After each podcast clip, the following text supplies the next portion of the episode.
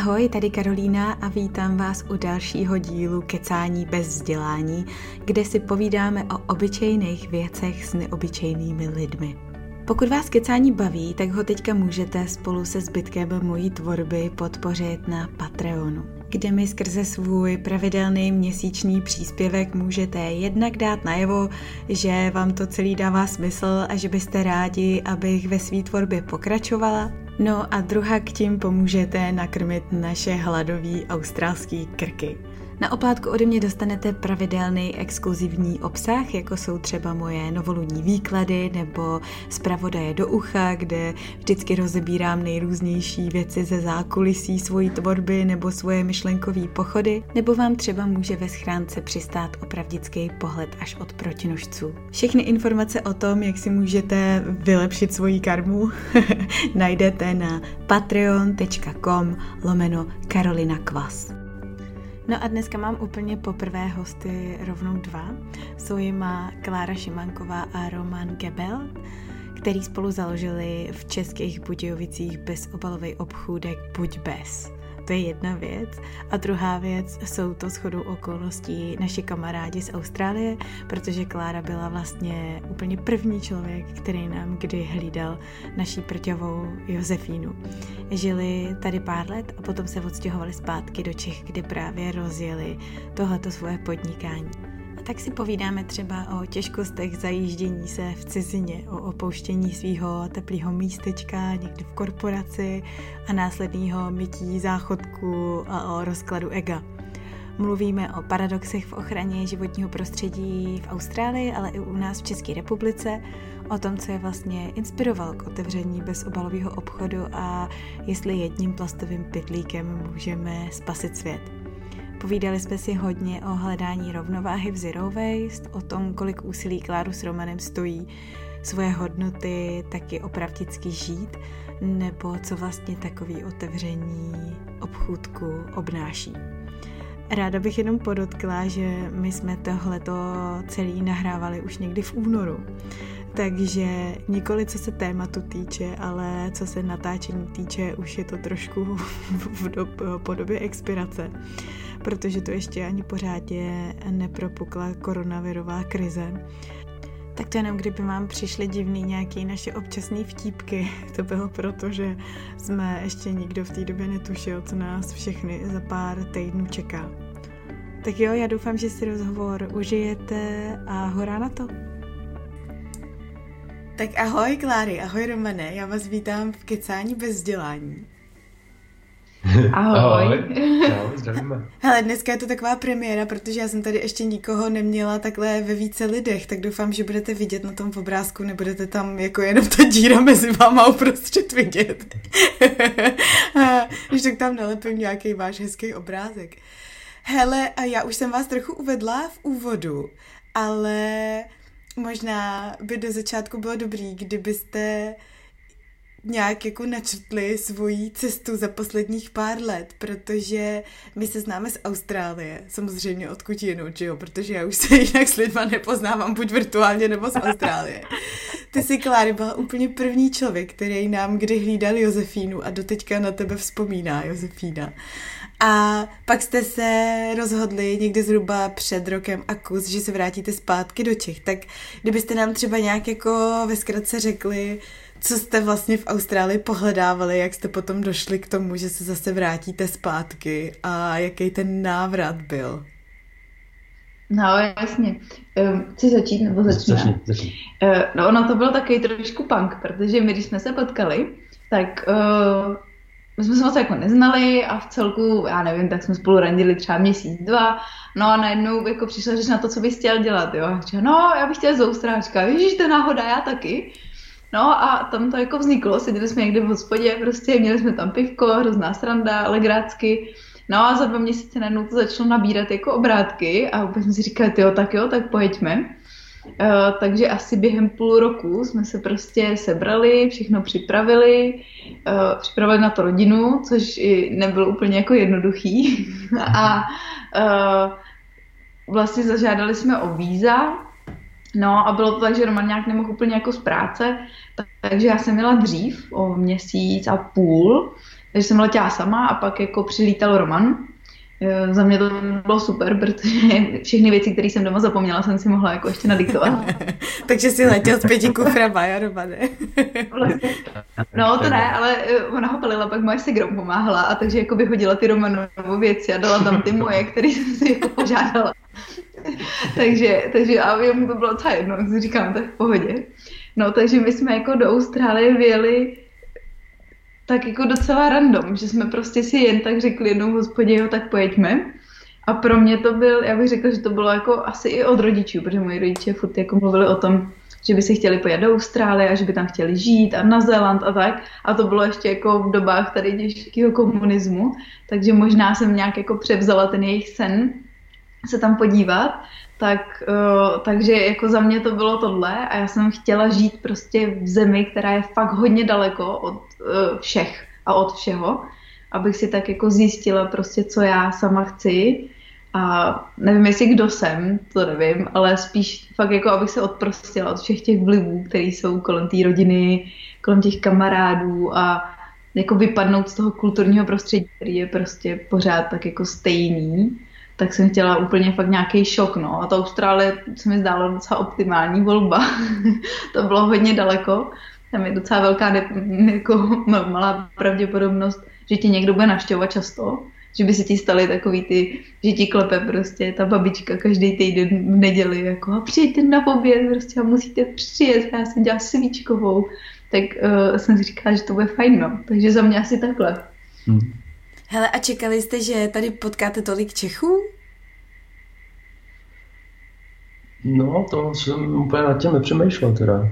Nějak jako... Jo. Ale spíš, spíš, spíš ne, já jsem, já jsem měl Austrálii vysněnou jako prostě, že budu ten kovboj s tím kloboukem a prostě, že tam budu lítat s klokanama, že jo, a, a že prostě jako žádný velký města, že prostě jakoby sotva tam jako nějaký auto, abych se tam mohl přepravit, přepravit nějak a že to bude jako hodně o ovcích, o kravách a prostě takový ten styl, co, co jsme potom viděli v nějakým tom australském seriálu. Že? Skipy. přesně, přesně. Takže já jsem tam spíš jako, jako tak jako, ne, ne, no, no, no, na nějaký ostrůvek, jo, já jsem tak jako ještě tu Austrálii, to bylo prostě, až teprve, když jsem tam byl, tak jsem zjistil, jak je to pohromný, jo, prostě, ještě, když jsme to přejížděli vlastně z jedné strany na druhou. Takže já jsem, já jsem měl úplně zkreslený představy o tom, žád, asi žádný Čechy jsem ani nečekal, že tam budou. To si jsem měl... budou, ale my jsme si, nebo já jsem si říkala, že i kvůli jako angličtině a že bude fajn, když tak jako se nebudeme zas až tak s těma Čechama socializovat, ale mně přijde, že to prostě nejde. Hmm. Já jako kamkoliv po světě přijedu, my, ať jsme přijeli do Kanady nebo do států, tak mně přijde, že jako eh, člověk toho Čecha pozná. Mm-hmm. Normálně z dálky prostě vidí, buď je to Čech nebo Polák, tam už se ty jako trošku stírají ty, ty Slovák, no a jsme fakt všichni jako obrovský kámoši. Takže já, když jsem byla vlastně u Grand Canyonu, tak jsme tam přišli a teď jsme si říkali, že to je skvělý, úžasný a fakt jsme si mysleli, že tam bude jako, já nevím, asi americký turisti, nebo co jsme si mysleli. No a tam skypoval pán, asi z Ostravy, a říkal prostě, no je to taková velká díra, no, prostě. Řek. A já si říkal, tyjo, tak člověk jde přes celý svět zase a zase tu potká Čecha, který tady rozumuje, jo. Takže já jsem čekala, že budou i v Austrálii, ale jako záměrně jsme se snažili vyhejbat, ale stejně prostě to skončí, takže člověk si jako s nima velmi jako rozumí, no. Hmm. Z toho zázemí prostě kulturního vycházíme a je to No mě to, právě, si... mě to právě zajímalo v návaznosti na to, jak jsi říkala, odříznout se od té vlastní kultury, že potom kor, když jsi takhle daleko, vlastně úplně nejdál, co můžeš být, tak tě to naopak táhne k tomu tvýmu kmenu, že jo, těch lidí, no, který jasně. tu mentalitu sdílej a, a přesně já to mám úplně stejně. Já taky potkám Čecha a vím, že je to Čech nebo Slovák, prostě to, to poznám hned ve tváři a nevím vlastně, přitom si uvědomuju často, že vlastně my máme ty tváře hodně Eh, různorodý, že to není jako, že bychom všichni vypadali stejně. Naopak mně přijde, že Češi jsou fakt jako vlastně hrozně namixovaný, že si toho ani nejsme sami vědomí, ale jak jsme jako ve středu té Evropy a všichni mm-hmm. se tam míchali se všema, tak prostě jsou to lidi, kteří vypadají fakt úplně všelijak, ale nevím, čím to je, něco prostě vy, vyřazuje, eh, vy, zařuje z nás. Energie, nebo možná i já, já teda nevím, ale já jsem jako potkávala, nebo potkávali jsme oba s Romanem tam, že jo, lidi, kteří byli tak našeho věku prostě, jo. Mm. Já nevím, 25 až 35. A to si myslím, že jsou prostě ještě ty generace trošku poznamenaný tím, co se tady dělo prostě těch 50 let, 60 zpátky. A myslím si, že to je trošku poznat, že ty lidi tak jako furt se vnímají tak jako trošku jim přijdou jako furt tak jako méně cený a že stolik jako nevěřejí a je to na nich prostě trošku vidět. Jako možná nějaká, jako zdá se mi, že tam vždycky jako ta falešná jako sebedůvěra, že tak jako oni hrozně působí, ale ve skutečnosti si člověk řekne, no tak to je Čech, to je prostě jasný, že jo, ten úplně kecá. No tak ono možná je to ještě zase i umocněný to vzdáleností, že když seš tady začínáš tady z ničeho, že jo, tak máš stažený zadek trošku a jako fakt si ti, fakt si ti blbo, blbě vyzařuje, že jsi jako, že to máš všechno totálně na háku. No a vy jste tady vlastně Protože to je možná taky jako zajímavý asi pro spoustu lidí, že vy jste teda oba měli nějakou práci v Čechách, než jste s tím odjeli a předpokládám, že jste si oba vlastně docela asi dost pohoršili, ne? Jakože uh, no. očima českýma, když byste měli srovnat ty dvě zaměstnání a že to hmm. mně přijde jako taky hodně zajímavý element tohodle jako jezdění na zkušenou v uvozovkách do ciziny, že často je to nejenom, že jsi úplně vytržený z toho svého domácího prostředí, nový jazyk, nová kultura, nový všechno, musíš se naučit, kdy otvírají pošty a sámošky a kde prodávají pivo a že to prodávají úplně jinde než, než doma a tak, ale vlastně si často sociálně hrozně pohoršíš, že jo? Tak... Eh, je to těžká rána pro ego teda. jako, uh, já, já jsem že jo, jela takovou tu klasickou cestu, tak prostě eh, člověk je na Gimplu, jo, tak dobrý, má nějaký dobrý známky, tak co bude dělat, dělat dál, tak to jako na vysokou, tak na vysokou, pak teda nastoupí do toho korporátu, tak jako korporátu, no a teď jako, že jo, se předpokládá, že teda půjde nějakou tu kariérní dráhu, že teda bude ten manažer, bude vést nějaký ty lidi, no a teď najednou jsem si říkala, a dost, prostě jedem, jedem pryč. No a teď jsem přijeli do Austrálie a jako co, že jo, no, tak já jsem, když jsem vlastně jela do Kanady, tak uh, tam jsme jeli uklízet do, do hotelu, takže jsme s kámoškou prostě byli housekeepři. To bylo taky těžký, ale furt ještě člověk jako tak je na té vysoké, jak se říká, je to brigáda, jo. Jenže takhle přesně, jak říkáš, jo, ty už máš něco vybudovaného, seš, dejme tomu něco, jo, to je otázka, co je vybudovaného, ale už máš nějakou teda jako sociální, svůj sociální status, zdá se ti, že už si toho jako dost daleko dotáh prostě a budeš čekat, že ještě jako to zářná kariéra, jo, a teď ty peníze a všichni jsou na to jako pišný, že teda jako pracuješ, jo. No a najednou že ty Austrálie a tam jako tam ti ani neodpoví, když se snažíš jako do, dostat do nějakého alá korporátu nebo do nějaké firmy, administrativa vůbec. Tam tě vyřadí otázka, co máš za víza. Hmm. A jakmile napíšeš prostě, že nejseš eh, permanent rezident nebo že nejsi Australan, tak tě ani nepohovor nepozvou. Jednou úplně jaký máš zkušenosti. No a tak můžeš jít hledat prostě, že jdeš jako od dveří ke dveřím, od kavárny ke kavárně, no a začneš zase tím, že uklízíš ty hajzly, no. A teď jako ta angličtina je jiná, takže člověk prostě zažije takový ten šok, že z začátku vůbec nerozumí, co mu ty lidi říkají Eh, chce si objednat kafe, oni se ho zeptají prostě, jaký chce kafe. U nás, že jo, tady v Čechách prostě se pije jedno kafe, prostě já jsem kafe s mlíkem nebo bez mlíka, i už je to jako lepší, jo. Ale, a v Austrálii prostě deset druhů kafe a každý jinak velký a jedno má dva paná, jedno má dva šoty prostě toho kofeinu a jedno zase já nevím co a jedno má našlehaný mlíko jinak a tak a teď najednou chceš mlíkem nebo bez mlíka, že no, já nevím. Takže je to jako šok. Nezná člověk vůbec ty jídla. Jako to pro mě bylo úplně další. Já si říkám, no to my vůbec prostě doma nejíme, že jo? Nebo já jsem začala pracovat té první kavárně, tak tam bylo smutý, jako myslím, já nevím, u nás se to asi dělá s mlíkem a v Austrálii se to dělá všechno jako bez mlíka. Hmm. Takže v Austrálii to spíš jako shake a já jsem vůbec nechápala, co po mně chtějí, když chtěli prostě jako jenom s džusem to. Já si říkám, to se u nás vůbec nedělá, prostě takovéhle věci. Mm. Takže i jako přesně jak říkáš, no, nejenom poznat jako samošku, což je v pohodě, to člověk si jako načte, ale teď vůbec neví, co to má koupit, že jo, protože to jídlo je úplně jiný. Vůbec neví, jako, jak vypadá máslo, jak si prostě jako je to stejný máslo. A že je slaný. No, že je slaný, že, ta šunka je trošku víc sladká, teď jako tam kouká a teď ještě jako když už pak jedu s, nějakým, s nějakýma penězma vydělanýma z Čech, tak oni mizejí velmi rychle tam, protože to jako, to se moc nedá.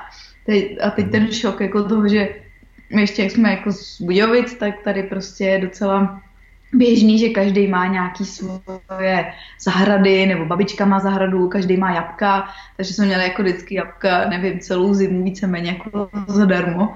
No a teď jsme šli do Austrálie a tam prostě kilo jablek jako 10 dolarů. A si říkáš, co to je, já už nebudu jíst jabka a tak jo. Hmm. Takže ten, ten šok je prostě jako velký, ale pro mě to bylo fakt největší jako ta rána na to ego, když vidím, že hmm. a ještě dobrý, jako za začátku člověk tak nějak jako mm, si říká, jo, ten zážitek, já jsem v Austrálii a tak. Hmm. Jenže pak najednou vidí, jak ty jeho kamarádi postupují po tom kariérním žebříčku a najednou si říkáš, to oni už vedou, oni už mají tým deseti lidí, to, to je super, teď už povýšili, hm, tyjo, ty mají dobrý bonusy. No a člověk každý ráno stává prostě v Austrálii v pět, aby byl v pět třicet práce a otevřel to kafíčko a celý den tam prostě lidem říká, jo, jo, jo, dáme vám samozřejmě eh, kokosový mlíko a chcete jí mandlový samozřejmě, dva cukry, jasně.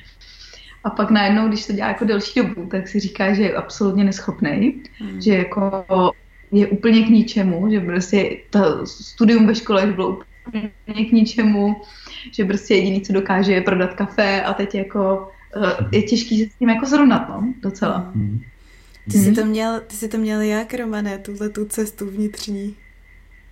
No já jsem byl takový jako, snažil jsem se mít hodně svobodný, jakože vždycky to zaměstnání, takže jsem se snažil hledat něco, co mi bude, co mi bude sedět. A já jsem teda šel trošku jinou cestou, já jsem se vykašlal na školu, začal jsem dělat něco jiného, dostal jsem vlastně se k řemeslu, kde jsem poznal vlastně jakoby právě nějaký jakože lidský, um, jakože, že, že vlastně jakoby každá skupina lidí má fakt jako jiný ty priority. A vlastně začal jsem právě, že tady do toho mytí hajzlu, víceméně tady v Čechách a nějakým způsobem jsem se dostal vlastně až jakoby k tomu, co mě tak jako bavilo. Že tak nějak jsem vždycky jakoby tak jako zkoušel, já jsem byl takový pokus omyl vždycky. Mm-hmm. Taková ta... No a uh, pak jsem se dostal teda do jedné firmy, kde vlastně jakoby jsem se jako už měl zaměřit na IT a a jakoby tak už právě to ego mi vzrostlo, že, že jsem byl takový, takový manažer, že jo, a měl jsem nový auto a nový telefony a nový počítače a vždycky každý pátek sobotu v hospodě. Ale stejně jsem jako cítil, jakože vnitřně už, už tehdy, že vlastně jakoby to není úplně jako asi ono. Právě proto jsme potom když že to zkusíme.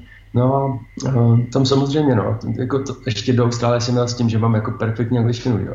Já jsem tam přišel, ať si, jako založil si bankovní účet, no, to vůbec první výplatu jsem si nechal poslat vlastně na Supernation, takže, takže vlastně jako je prostě taky jako by no. Ale, ale, ale jo, no, teďka vlastně zpětně, nebo když jsme se potom už vraceli, tak vlastně mi došlo, no, že jsem si vlastně nevážil, absolutně, a protože jsem žil v té bublině, vlastně jako je to normální, že prostě normální mít auto dvě, mít prostě počítače, mít telefony, spoustu kamarádů a, a být jakoby, už, už se člověk jakoby oblíkne nějakou tu roli, nějaký ten sociální status, že vlastně jakoby už tak jakoby v, v hlavě si myslí, že jako je teda jako třeba nějaký, jako, nějaká figurka prostě třeba v tom, v tom městě, že v těch Budějcích, takže tak tak vůbec, no. Tak vlastně je to, je to prostě jenom fakt jako čistě to, to, to, to, ta síla toho ega a toho vlastně, co č- člověka jako pohltí, no. Takže pro mě jako Austrálie byla, byla velký jako bod zlomu v, v mém životě, kdy, kdy uh, právě že tady ty práce, že jsem musel pracovat rukama, a, nebo musel. Z začátku jsem musel a pak už mě to bavilo. Pak, pak, to, bylo, pak to bylo fajn. No. Člověk nemusel řešit právě nic jiného a měl ten čas potom přijít domů s klidnou hlavou, že to zaměstnání, přečíst si nějakou knížku a vybrat si to, co vlastně bude sledovat, co bude dělat dál, hmm. čemu bude se bude.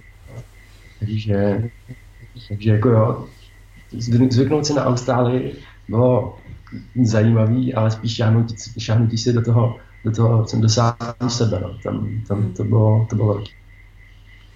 A jak moc si myslíte, že tahle zkušenost právě toho vlastně i možná pádu na hubu a toho jako ošahat si zase víc práci rukama, než vyloženě tuhle tu kancelářskou, kde lezeš po tom žebříčku. Vlastně ovlivnilo to, co děláte teďka a sice, že vy máte ten bezobalový obchůdek a to si dovedu představit, že je vlastně práce, která je do velké míry taky hodně práce rukama, ne? Protože taháte různý pytle a ty materiály a ty, ty různý sypký věci a potraviny a vlastně jako já nevím, možná to tak není, to by bylo vlastně zajímavý, právě na to se vás chci taky zeptat, jo, co to všechno obnáší ta práce, ale já si to představuji jako, že to vlastně je i dost fyzicky asi um, náročný, ne? Nebo že minimálně do určitý míry. Tak uh, vlastně do jaký míry um, se ta Austrálie otiskla do toho? Nebo myslíte, že byste se do tohle projektu někdy pustili, když byste nevodili? Nebo jak to máte?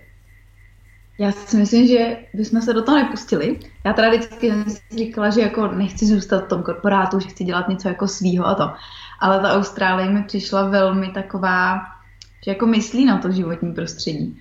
Ono je to teda paradox, protože jedna část Austrálie, že jo, neuvěřitelně těží všechno, co tam no, mají, ale jako, že ty lidi jsou takový jako uvědomělí, že se snaží prostě nejenom jako třídit, ale ty bezobalové obchody tam hodně fungují a většina lidí si nosí prostě svoje hrnky na kafe a tak jako nepřišlo mi, že by se tam až tolik plejtvalo jako v Čechách. V Čechách mi to přijde fakt jako extrémní nebo i celkově prostě tady v těch uh, postkomunistických zemích, tak uh, jak prostě to asi dřív nebylo, tak mi přijde, že všichni jsou jako že se to chtějí jako dopřát, jo. Takže furt prostě se tady nakupuje a obrovsky se jako hromadí ty věci. A to myslím, že v Austrálii až za stolik jako není, že by, že by tak, že mi zdá, že o tom jako víc přemýšleli, takže myslím, že nás to jako výrazně v tomhle ovlivnilo, že tak trošku jako ekologicky jsme začali víc smýšlet No a pak hlavně to, my jsme se vlastně vraceli domů přes Indonésii a přes Malajzii, takže uh, jako tam byl ten stres s tou realitou obrovský. No. Tam prostě, když člověk vidí, že nefunguje ten systém těch, uh, to sbírání odpadků, který máme tady, uh, a oni to nemají fakt kam vyhodit, tak to prostě hodí jako, nevím, na pláž nebo někam do lesa a to. A když člověku dojde, že vlastně to stejný by se dělo tady, jenom jako, že kdybychom neměli ty popeláře, tak si říká, že je to strašný, no. Myslím si, že tady to jako mě rozhodně velmi ovlivnilo. Hmm. Hmm. Hmm. Jako za mě, za mě stoprocentně, no. Ono vlastně Austrálie nám ukázala vlastně to, co to, to byla taková ta doplnění informace, to tak jako beru, že, že vlastně jako my jsme tady žili v nějaký, nějaký tý informační vlastně nějaký bublině a kdy vlastně nám byly všechny ty věci prostě říkány, takže no tak takhle se recykluje, takhle se prostě tady jako víceméně hospodaří, takhle se tady žije. A teď vlastně člověk, když nemá s čím to porovnat, tak to vlastně přijme jako tu pravdu, že vlastně takhle to teda je. Jo? A, a většinou vlastně jako by už celý ten systém, celý ten proces vlastně od toho dítěte, když člověk projde až nahoru, tak vlastně tak nějak jako teda jako si říká, no tak no, tak jako, protože to říkají jako všichni, tak to vlastně to jako bude, no. Ale jako vnitřně právě jako člověk cítí, že to by mohlo být trošku malinko jinak? Mě jako překvapilo, že v Austrálii nebo konkrétně v Sydney, že jako ty pláže jsou všechny čistý, prostě tam se jako nevá odpadky. A ty lidi fakt jako na to dbají a oni to po sobě jako seberou. Jo? Těch, to je tam minimum lidí, kteří by to nezbírali. A když se to jde projít tady, tak tady prostě jako se válí pitlíky na zemi, nebo jede kolem jako silnice a lidi tam vyhazují prostě z mekáče nějaký kelímky a to. A já si říkám jako, co to je za problém to hodit aspoň do toho koše, když už to jako koupí. A to tam, že v Austrálii prostě není, že ty lidi jako víc, víc na to dbají a fakt se snaží jako se o to prostředí kolem sebe starat. Hele, ono je to, ono je to zajímavé, mně to přijde takový plný paradoxu, jo, protože třeba já, když jsem sem přijela někdy před těma sedmi lety, tak uh, mně zase to přišlo úplně v obráceně, že, že mně přišlo, že třeba v Evropě už byl ten trend toho eliminování igelitových tašek v, v supermarketech a tak, anebo že i my jsme, že jo, máme tu komunistickou tradici těch síťovek a tak, a že vlastně bylo jako normální, že si i ty babičky vozejí takový ty svoje vozejčky na těch kolečkách nebo mají nějaký svoje tašky a do těch vždycky nakupujou, že jo. A, a tady právě jsem šla poprvé do supermarketu a lidi dělali mega nákupy, obrovský nákupy a prostě mlíko ti dali do jedné igelitky, v ostatní věci ti dali do jedné igelitky a lidi chodili s desítkama igelitek a v každý měli jednu třeba věc, protože ti dali zvlášť mlíko, vajíčka, já nevím co všechno a já jsem z toho byla úplně právě v šoku, a jak hrozně moc toho plastu se tady používá. A to se teda teďka v posledních pár letech změnilo. Oni to upravili i legislativně, že teď ty supermarkety, teda supermarkety to už nesmějí dávat zadarmo ty igelitky a tak a jako šlapou do toho, ale jinak co se té ekologie týče, tak je to tady vlastně pořád velký téma a často jako úplně absurdní debata, jo, protože tady máš všude slunce, že jo, hmm. prostě hmm. úplně mraky a tuny a, a vlastně pořád debata kolem obnovitelných energií a solární energie je vlastně jako nevyřešená a těm vládám se do toho úplně nechce, i když by to dávalo největší smysl. Jo, a to přesně jak jsi říkala, tak teďka tady velký téma i ve volbách bylo těžení nebo otevření nového uhelného dolu, že jo. Nehledě na to, že co se týče i těch nějakých klimatick, eh, klimatických změn a nějakých cílů, který si žijou celosvětově různé země zadali, jak budou snižovat emise, tak Austrálie vlastně je na tom jako velmi špatně. Vlastně vůbec ty cíle eh, k ním jako nemá našlápnuto tak, jak by měla, jak by hlavně mohla právě, když si člověk mm. veme ty podmínky, které tady jsou. Takže mi právě přišlo, že třeba v Čechách, a myslím, že to je nějak i daný jako statisticky, že my jsme jedni z nejdisciplinovanějších lidí, co se týče třeba třídění právě v odpadu a tak, jo. Tady, taky tady mají to třídění úplně jinak. Já jenom než jsem zjistila, do jaký popelnice se co háže, protože tady jim prostě míchají různé věci, kterými v Čechách ne. A ty lidi v tom mají bordel, hážou prostě plasty mezi papíry furt a jako to třeba jenom u mhm. nás v bloku baráku je běžný, že já vytahuju prostě kartonové krabice z nějaký jiný popelnice, kam nepatří a tak. Že my tohleto v Čechách máme mně právě naopak přišlo jako vlastně mnohem líp pořešený, ale na druhou stranu máš pravdu, že třeba co se toho oceánu týče, tak oni tady mně nějak přijde, že jako asi všichni hrozně vyrůstají jako se strašnou úctou k tomu živlu, nebo nevím, že eh, a jak jsou surfíci hodně a s tou vodou jsou fakt zžitý, tak uh, a milujou to, tak tohle to si zrovna teda fakt udržujou. A třeba i ty různý buše tady, že jo, divoký a tak, tak oni to jako udržují, ale vlastně ne, oni mají spíš takovej ten přístup toho, že to nechají nějak divoce růst, když tam popadají stromy, tak tam prostě popadají a jenom jako udržují nějaký ty cestičky pro turisty, aby ti teda nespadly nějaký stromy na hlavu, ale jinak to jako úplně neřešej, což třeba zase ta naše krajina, že jo, je úplně celá vykultivovaná a není tam jako prastarýho vůbec nic, což je teď krásně vidět na tom kůrovci, který sežral úplně všechny ty lesy, protože to byly ty smrkové monokultury, že jo? A jak se tam teď budou u nás sázet zase znova listnáče a nějaký původní stromy a rostliny aby se tam vrátila ta původní vegetace a s tím i prostě ptáci a tak. Takže tohle to jako samo o sobě je vlastně hrozně zajímavý, jak jako uh, jsou to rozdílné jo. perspektivy v tom. Tak to můžeme porovnat, že jo, my to můžeme porovnat jenom eh, ty, ty dva roky, co jsme tam žili, jo, ale um, já ještě jenom ty recyklace jsem chtěla říct, tak oni jako Češi jako třídí, to sice jo, já nevím, kolik je to procent, třeba 60% lidí jako třídí, jenže ono bohužel z toho se prostě recykluje, no strašně malý procento těch věcí, jo. 25% a zbytek stejně jde do těch spaloven nebo já nevím kam.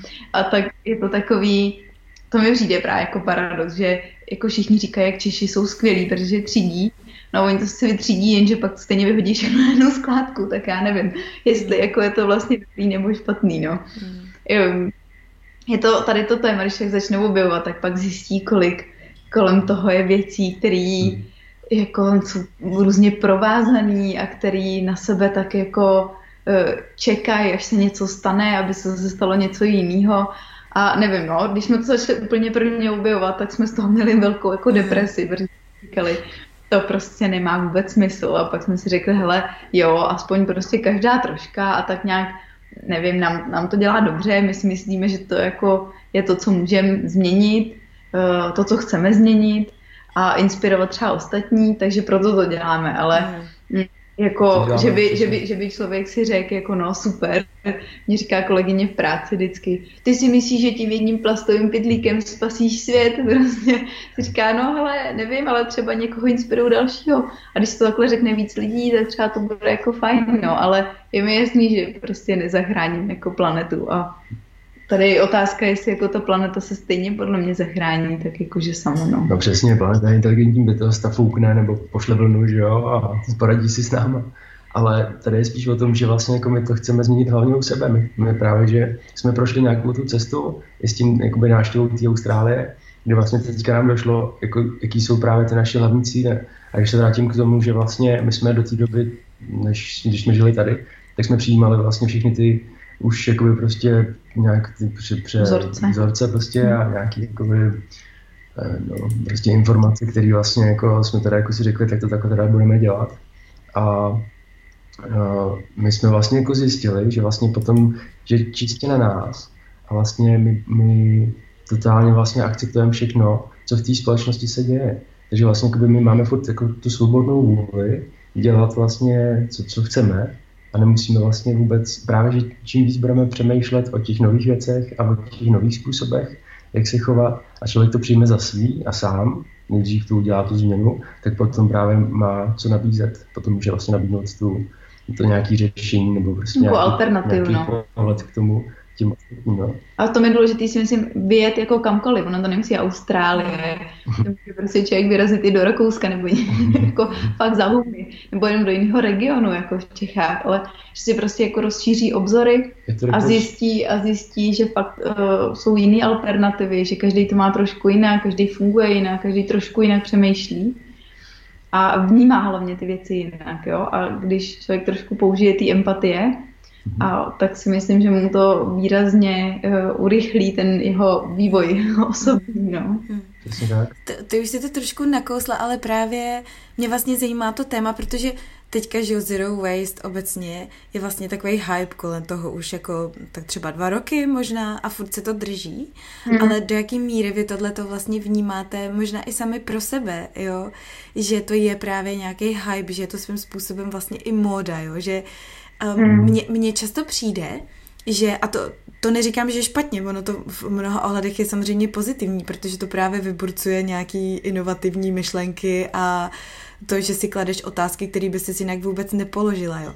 Ale že mně přijde, že tyhle ty věci jsou možná kor pro naší generaci, kdy uh, vlastně nemáme relativně žádný jako obří problémy, který bychom museli nějak řešit bezprostředně, jakože máme co jíst, ne, hrozí nám žádná válka nikde teďka zrovna v tomto okamžiku a máme se vlastně hrozně dobře že nám často chybí jako nějaký hlubší smysl v životě, něco, za co potřebuješ vlastně bojovat, jo, aniž bys, aniž bys to věděl. A že, že tohle to mně přijde takový trošku symptomatický právě potom celý zero waste a, a tyhle ty věci, uh, že se na to často lidi upnou někdy možná až nezdravě, jo? že už je to potom zase takový to, jako že jsi zero waste naci najednou, jo? že přesně pak prostě buzeruješ každýho, kdo nese po ulici pitlík nebo má něco v obalu, tak máš pocit, že uh, prostě přispívá ke zkáze celé planety a tak, jo. Tak jak, jak to máte vy, jako hledali jste, museli jste taky hledat v tom nějakou rovnováhu, v tom, aby právě ty si říkala, že ze začátku člověk z toho má depky, protože máš pocit, že ať uděláš, co uděláš, tak to vlastně nikdy není dost a nikdy to není správně, protože vždycky můžeš dělat víc, jo. A jestli jste si teda prošli a jak jste si našli, pokud jste ji našli, nějakou rovnováhu v tomhle tom, jako nahoru dolů, z toho, že jo, super, a pak zase kreš, jako prostě ať udělám, co udělám, stejně všichni umřem. jo, jo, rozumím. No, jako mm, já většinu věcí, když dělám, tak uh, to dělám fakt jako milion procent, anebo vůbec, jo, mi přijde. Takže když se do něčeho fakt jako natchnu, nebo fakt zažeru, tak, tak jako to musí se vším všude, jo. No a když jsme prostě nějak takhle začali jako s tím Zero Waste, tak samozřejmě všude jsou takový ty typy, jděte na to postupně a to já jsem říká nic, prostě jdeme všechno jako hned a to. A teď jsem najednou prostě si že ono tak vlastně ani nejde hned, jo. A teď, teď jako, když jsme se vrátili, tak uh, jsme chvíli byli jako u rodičů a já jsem si říkala, já tady prostě umřu hlady, tady nejde ani nic jako koupit bez toho obalu, to prostě co máme dělat. Naštěstí jsme teda jako na léto, takže jsme, jsme jedli prostě samý ovoce furt. Maliny, někde u cesty. A teď jako trvá, že jo, než člověk objeví tam, kde mu to třeba bez toho obalu dají a to máma vždycky domů přinesla prostě tu šunku v tom obalu nebo nějakou tu lučinu. Já si říkám, já to nemůžu dát prostě jako, sice na to mám chuť, ale že na to přece nemůžu. Jo, a tak člověk je fakt jako hodně, hodně jako trpí, jo. A teď myslím, že někam, já nevím, a teď říká, já zmrzlinu. No jo, jenže oni prostě zase to mají v tom obalu, že jo, pitomým. Tak jsem si říkala, tak nic, prostě budu bez zmrzliny. Takže jako najednou teda člověk zjistí, že nepotřebuje toho tolik. Jo, když přemýšlí nad tím nejenom jako zdravý jídlo a to, ale když přemýšlí nad tím obalem, tak zjistí, že když do toho supermarketu, že vlastně 90% těch věcí jsou úplně jako zbytečný, že vlastně vůbec nepotřebuje všechny jako ty různé tyčinky a bombonky a já nevím, cukříky a všechno to, to je vlastně jako je to úplně prázdný a všechny ty bramburky, čipsy najednou, jakože říct, proč bych to vlastně měl jíst, teď já to vlastně nic nechci. Ale jako postupně tady z toho mýho, jak si říkala, zero waste naci, tak jsme se jako dostávali na nějakou jako rozumnou míru. A já jsem si říkala, že když budeme ten obchod, to musíme jít jako příkladem a to. No a pak nějak tak jsme si pro sebe jako řekli, co je, co je jako ta rozumná míra. Uh, ale pro mě jako zero waste není o tom, že si nikdy nekoupím vodu prostě v plastu. Jako když jsme v Indonésii, tak tam to jinak nejde. A jako zase jsem nechtěla úplně riskovat nějaký tam žaludeční problémy, takže prostě fakt si tu člověk tu vodu v plastu koupí a, a snaží se třeba si doplnit někde, kde to jde, ale není to o tom, že by jako umřel žízní, že když jde na nějakém výletu a ta voda tam není, tak prostě jako tak si hold koupí, no. E, ale za nás jako to zero waste je i, jako podle mě se to teda už blbě jako jmenuje, jo, protože zero waste myslím, že nejde, a mělo by se to jmenovat aspoň třeba minimum waste nebo nějaká minimalizace, nevím jestli odpadu, ale za mě spíš asi plejtvání, aby jako mm. fakt lidi přemýšleli nad tím, co si jako kupujou, jestli to fakt všechno potřebujou. A netýká se to jenom jídla. My máme ten obchudek hodně s jídlem, s potravinama, máme tam jako drogery, ale je to i prostě o oblečení, je to i o nějaké elektronice, jestli fakt je nutný si měnit prostě telefon každý rok, nebo jestli je prostě nutný, já nevím, mám doma funkční kuchyň, tak prostě ale v modě je teď jiná barva, tak to celý předěláme. Hmm. Tak nevím, tam mě spíš jako přemýšlet nad tím, co se pak s tím materiálem jako stane, který já už teda jako nepotřebuju, jako jestli půjde rovnou na skládku nebo to, hmm. tak za mě je tady to jako zero waste. Hmm. Minimalizace jako a spíš teda jako neplejtvat, no. Takže my se snažíme, já nevím, když jdem, eh, jako samozřejmě si dojdeme pro pizzu, máme jednu krabici, kterou tady máme rok a chodíme si prostě tady k jednomu pánovi a on nám to furt dává do té stejné krabice. Prostě, že jako eh, to je, to je pro nás, ale jako, že bychom si ji nikdy nedali, to samozřejmě ne, že jo. No, nebo... Je to, je to taková jakože volba, volba peněz má, že vlastně jako člověk, když zase jako chce, chce podpořit vlastně toho právě toho pizzaře, že který prostě to má fakt super, dělá skvělý řemeslo, stejně tak vlastně, nevím, je vlastně spoustu řemesel, který už se dneska za, za, zapomínají a vlastně já jsem právě jakoby teďka hledal někoho, kdo nám, kdo nám přešel vlastně starý křesla, jo, a docela mi to dalo práci, abych našel někoho, nějakého čalouníka, který to fakt udělá. A pak, když jsme se sešli, jak jsem zjistil, že vlastně má taky rodinu, taky prostě má nějaký svý starosti a že vlastně taky si musí nějakým způsobem jako je uživit, že jo. A... Ale paradoxně pán teda říkal, že má práci na dva roky dopředu, jo? že lidi najednou si to jako objevují no, a že zjišťují, jako jak je to důležitý. My jsme si říkali, my jsme se jako stěhovali, jsme si říkali, OK, tak si vybavíme domácnost, tak hele, dobře, pojďme teda, tak koupíme jako něco nového, ať to už jako máme. Jenže my jsme byli úplně znechucený jako tou kvalitou těch věcí, které hmm. nám teď jako nabízí v tom obchodě. A my jsme si říkali, hele, my za to ale ty peníze prostě dát nemůžeme, jako ani nechcem. Hmm. Jsme začali hledat samozřejmě nějaké jako další cesty. No a natrefili jsme na tohle pána a on říkal, no víte co, já mám práci prostě na dva roky dopředu a jako já buďte rádi, že jsem vás vzal, jo. Trvalo mu pět měsíců, než jsme se k němu prostě dostali, jo.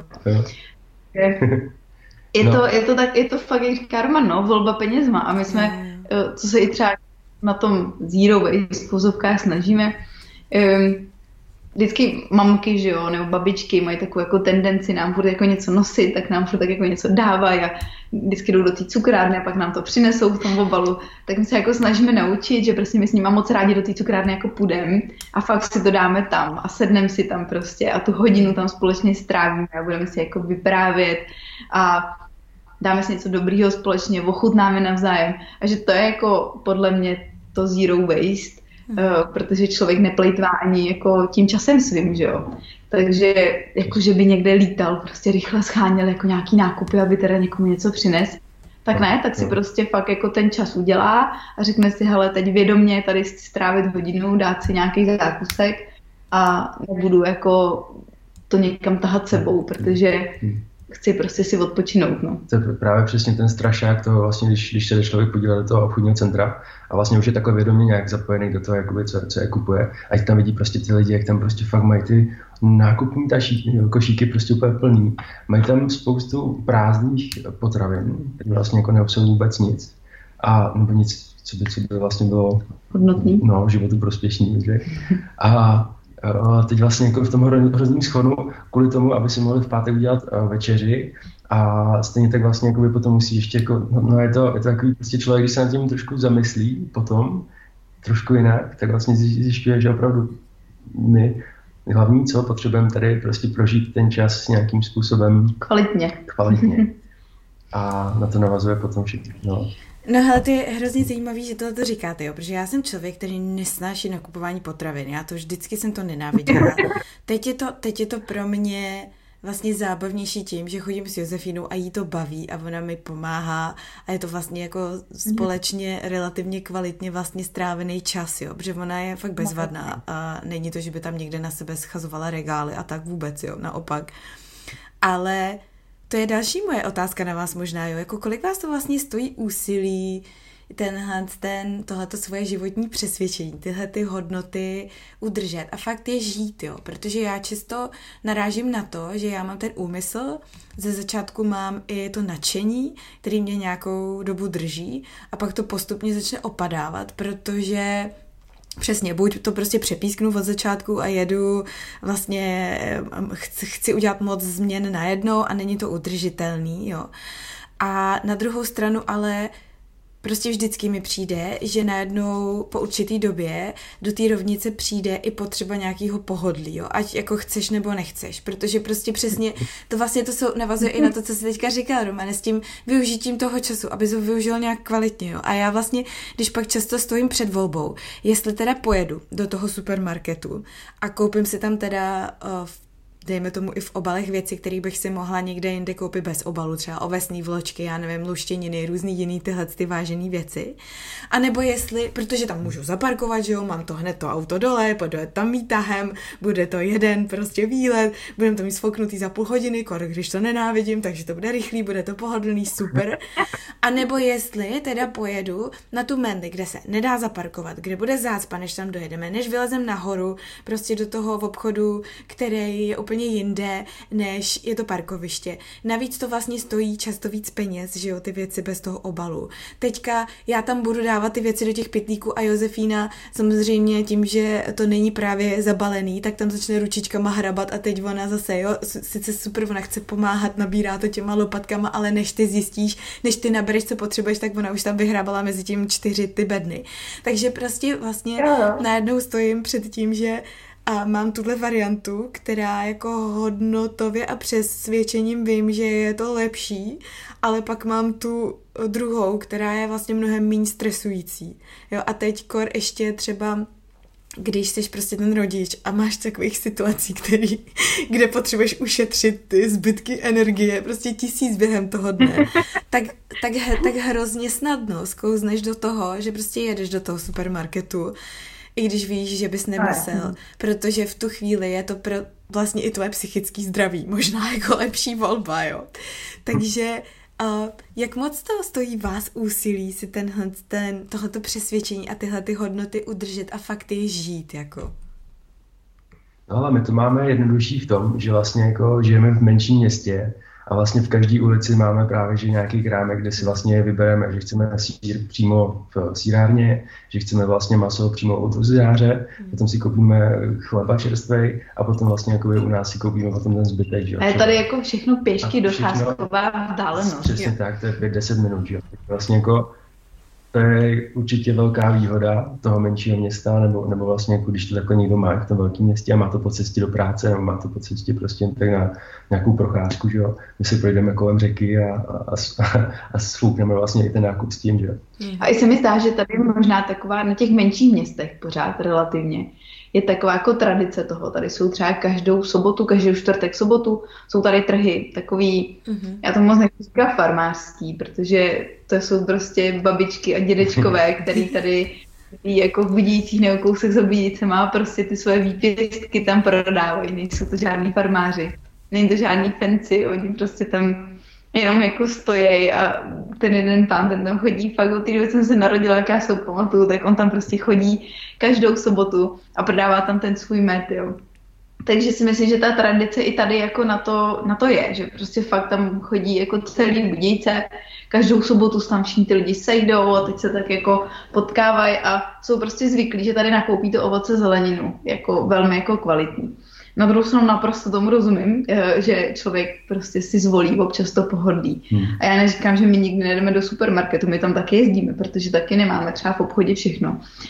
Ale já se vždycky snažím třeba v tom obchodě jako zvolit věci, které eh, nejsou tak až v tom obalu a přesně jako vyhodnotit si v tom obchodě, jestli prostě má pro mě smysl si kupovat těch pět tyčinek v tom obalu, anebo si prostě řeknu, hele, tak nic, tak prostě třeba něco upeču, nebo, nebo si to dáme, až na to fakt bude mít chuť. Ale víme, že jsme přestali dělat takový ty nákupy jako pro jistotu. Aby jsme doma měli, jakože náhodou, kdyby přišla ta návštěva, tak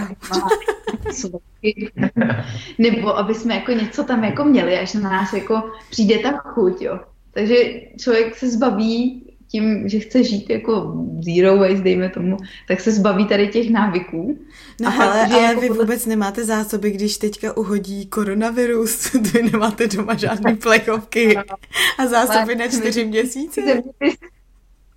Já si no. myslím, že v našich zeměpisných podmínkách jsme všichni tak strašně dobře vyživovaní, že i kdyby uhodil koronavirus, tak všichni vydržíme prostě bez jídla klidně dva měsíce.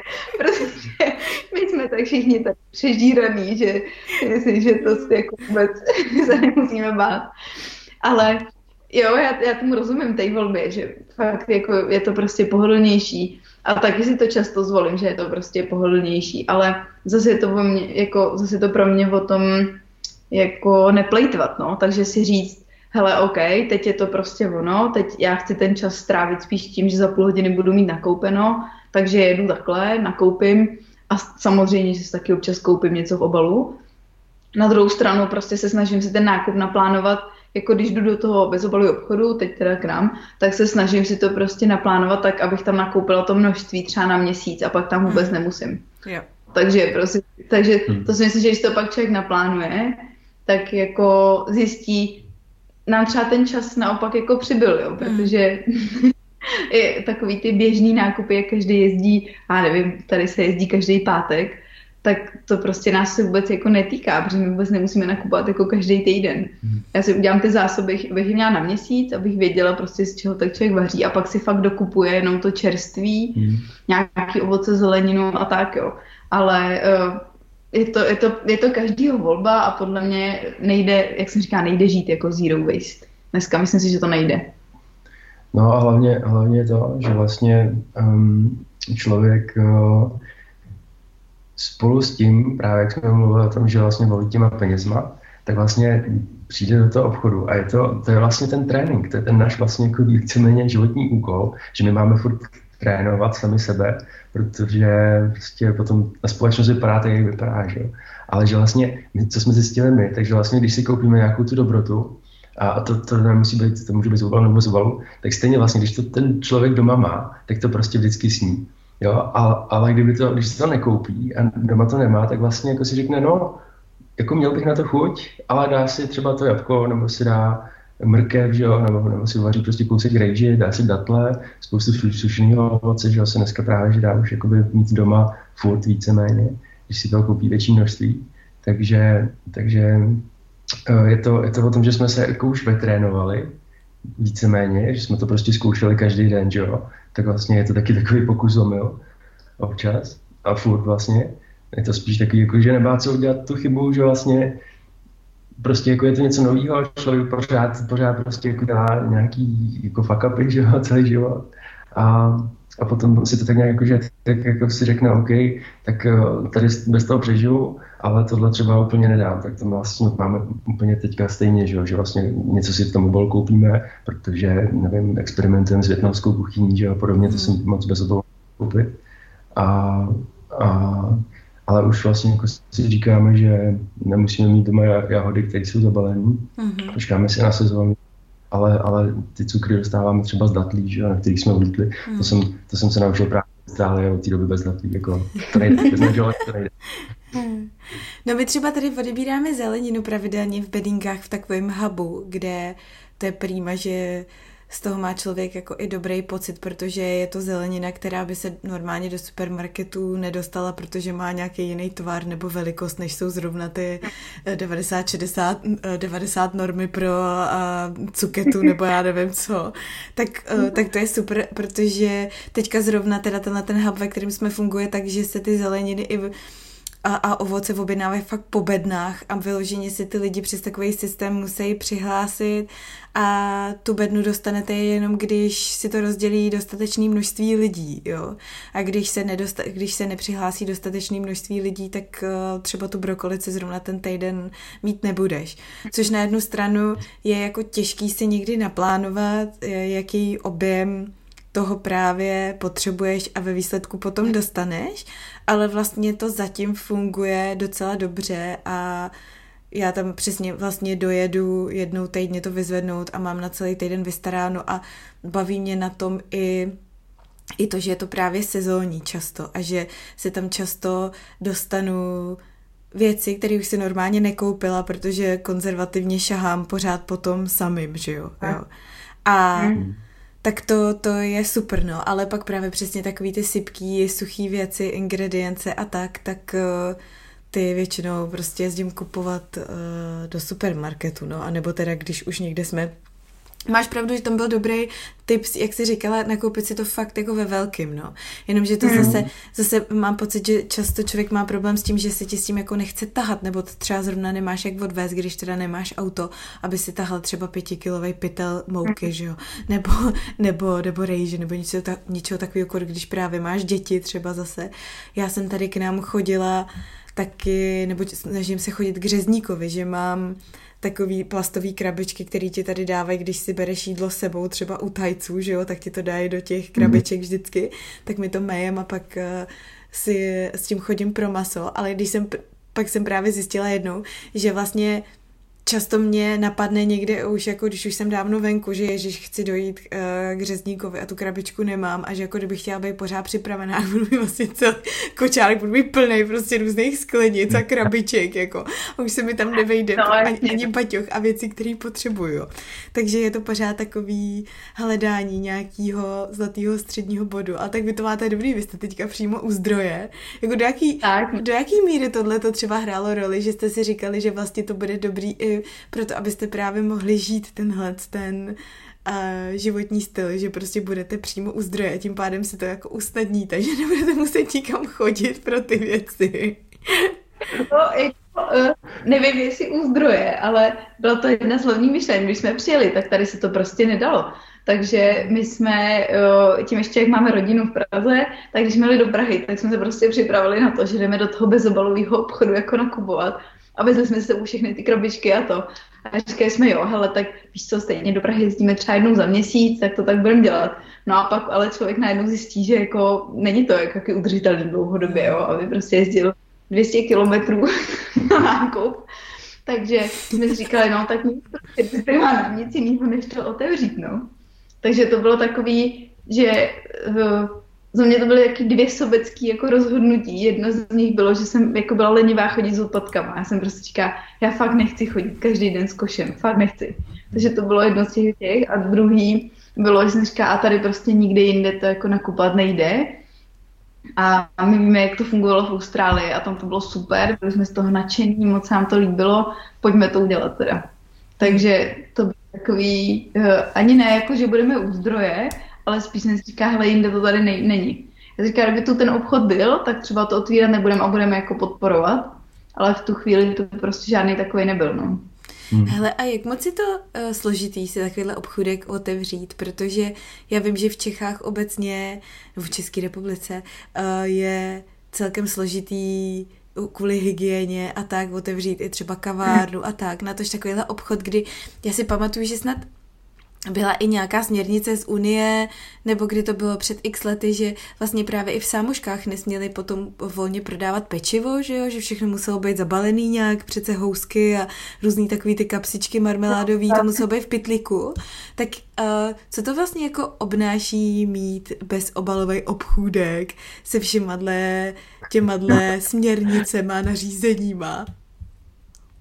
No, jako legislativně je to jako velmi vtipný, jo, protože vlastně my jsme normální jako prodejna, že jo. Když jde člověk prostě do prodejny potravin, jakože kde si koupí, kde si koupí ovoce a zeleninu, tak to taky přece není zabalená, že jo. Nebo, jako, nebo do pekařství. Nebo do pekařství, že jo. Nebo když, člověk, i když jde do těch jako supermarketů, když tam to pečivo prostě normálně bez obalu přece je, že jo, a každý, dobře, tak každý si veme nějaký ten pytlík, který tam je, ale jinak jako to je v podstatě to samé. Já bych řekla, že my máme daleko větší jako hygienický standardy, než prostě v tom supermarketu, kde ty lidi jako ošahávají ten jednotlivý rohlík a pak ho tam vrátí, protože se jim nezdál, že jo, jo. Hmm. Takže eh, ani vlastně moc nechci na to myslet, jak to tam probíhá, když někdo kupuje ty rohlíky. Ale eh, no ono, jako u nás to bylo tak, že tím, že už v Čechách fungují, nebo v České republice ty obchudky, tak uh, oni mají takový spolek, eh, kde se navzájem jako podporují, sdílejí si prostě různý typy uh, na dodavatele, nebo přesně tady nějaký, co se týká té tý hygieny, uh, jak zpracovat různý, nevím, směrnice a podobně.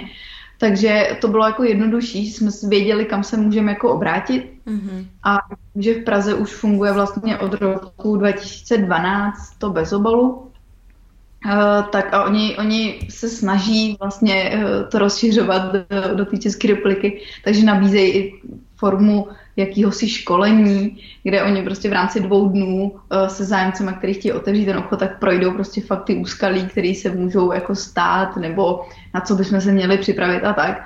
Ale je to je to super, ale je to velmi obecný. Když člověk fakt se do toho vrhne, hmm. tak zjišťuje, že je to taky dalších věcí, které vůbec třeba s nima nepočítal, nebo to. A uh, jak si všichni pořád tady v Čechách myslí, že je to něco jako obrovsky novýho, že tady objevujeme Ameriku, hmm. tak nikdo moc neví, jak to jako uchopit. Jo? Takže všichni dělají, že že je to strašně nový a že teda na to nemají žádný směrnice a že na to nemají žádné tabulky a že neví, jak to hodnotit. A tak vlastně v každém kraji to funguje trošku jinak. A i, i v Praze říkali, že na každé Praze to funguje trošku jinak, že prostě vždycky přijde někdo z té městské části a řekne jim, že takhle to být může a z té druhé městské části jim řekne, že to takhle být nemůže. Takže člověk musí tak jako většinu věcí dělat v dobré víře a snažit se prostě s těma lidma, kteří za to mají tu zodpovědnost domluvit a poradit, ale jinak jako je to taky neuchopitelný, no. Tak samozřejmě Jo, jsou pravidla, které musí být, které samozřejmě jako dodržujeme, že jo, všechny ty hygienický, ale nikdo moc jako neví, co teda všechno ještě by se mělo a nemělo dělat a jak to jako uchopit, no. Takže je to, je, je to takový punk jako i s tím, s tím obchodem, no, protože eh, vlastně nám tam přišla nám tam potravinářská inspekce a paní říkala, jo, jo, jo, všechno dobrý, no ale tohle vůbec nevím, jak bychom teda udělali. Jo, a ten orgán, který by měl být ten poradní, tak ona vlastně vůbec nevěděla, co nám má jako poradit. My jsme se jí na to ptali a říkala, no to já nevím, jak uděláme. No to ještě rozmyslíme. Hmm. Takže jako člověk ani nemá prostě se koho zeptat, jo, nějaký tý domělý autority. Hmm. No a objevujeme to tady. No, jo, jo. takže, takže tak jako v průběhu, co, co vždycky nastane, tak prostě se řeší, no, protože hmm. A nějaký, jako, nějaký zádrhel jako velký nebo nějaká vtipná historka z natáčení, kterou máte z otevírání obchůdku? tak to bylo určitě reklaudace uh, prostoru, kde vlastně my jsme, my jsme našli prostor vlastně kousek vlastně víceméně v centru a ten prostor je kulturní památka a my, bylo, to, bylo to vlastně opravované na začátku loňského roku a bylo to vlastně skloudovaný jako volný prostor. No my, protože samozřejmě musí, musí být uh, přímo jako je provozovna potravin nebo prodejna potravin, tak vlastně jsme to, jsme to takhle jako rekloudovali a bylo vtipný, že uh, to musí přejít vlastně přes tři orgány, což jsou hasiči vlastně nějaká hygiena, že a stavební úřad. A uh, teď vlastně každý, každý tady ten institut má vlastně na to nějakou dobu vyjádře, vyjádření. A většinou se stalo, že když jsme tady jako ty kroky tak jako udělali tak, aby to všechno krásně navazovalo, aby jsme mohli otevřít co nejdřív, tak vlastně se většinou stalo, že třeba 20 dní před tím, eh, nebo vlastně jako na konci, nebo poslední den toho vlastně jako jejich eh, času vlastně na, na vyjádření, tak nám řekli, no, ale ten barák, to je vlastně kulturní památka, takže ono všechno bude jako jinak. Takže, takže běží takže, znova ta Znova, a musíte přinést další papíry a něco jiného. A to jste nám vlastně vůbec neřekli. Jo. Přitom vlastně my jsme dávali dohromady s kamarádem právě projekt a, fakt jsme se snažili to naplánovat tak, aby prostě to bylo maximálně jako těch 20 dní, co oni mají a, potom prostě Bůh razítko a půjdeme dál. No a tak, tak nakonec, nakonec vlastně hasiči, no, hasiči vlastně přišli poslední den a řekli, no a to takhle vlastně nemůžete mít, protože vy potřebujete ty plastové dvířka, nebo ne, jsem kovový dvířka, musíme vyměnit za plastový, protože mají jako další dobu hoření a podobně.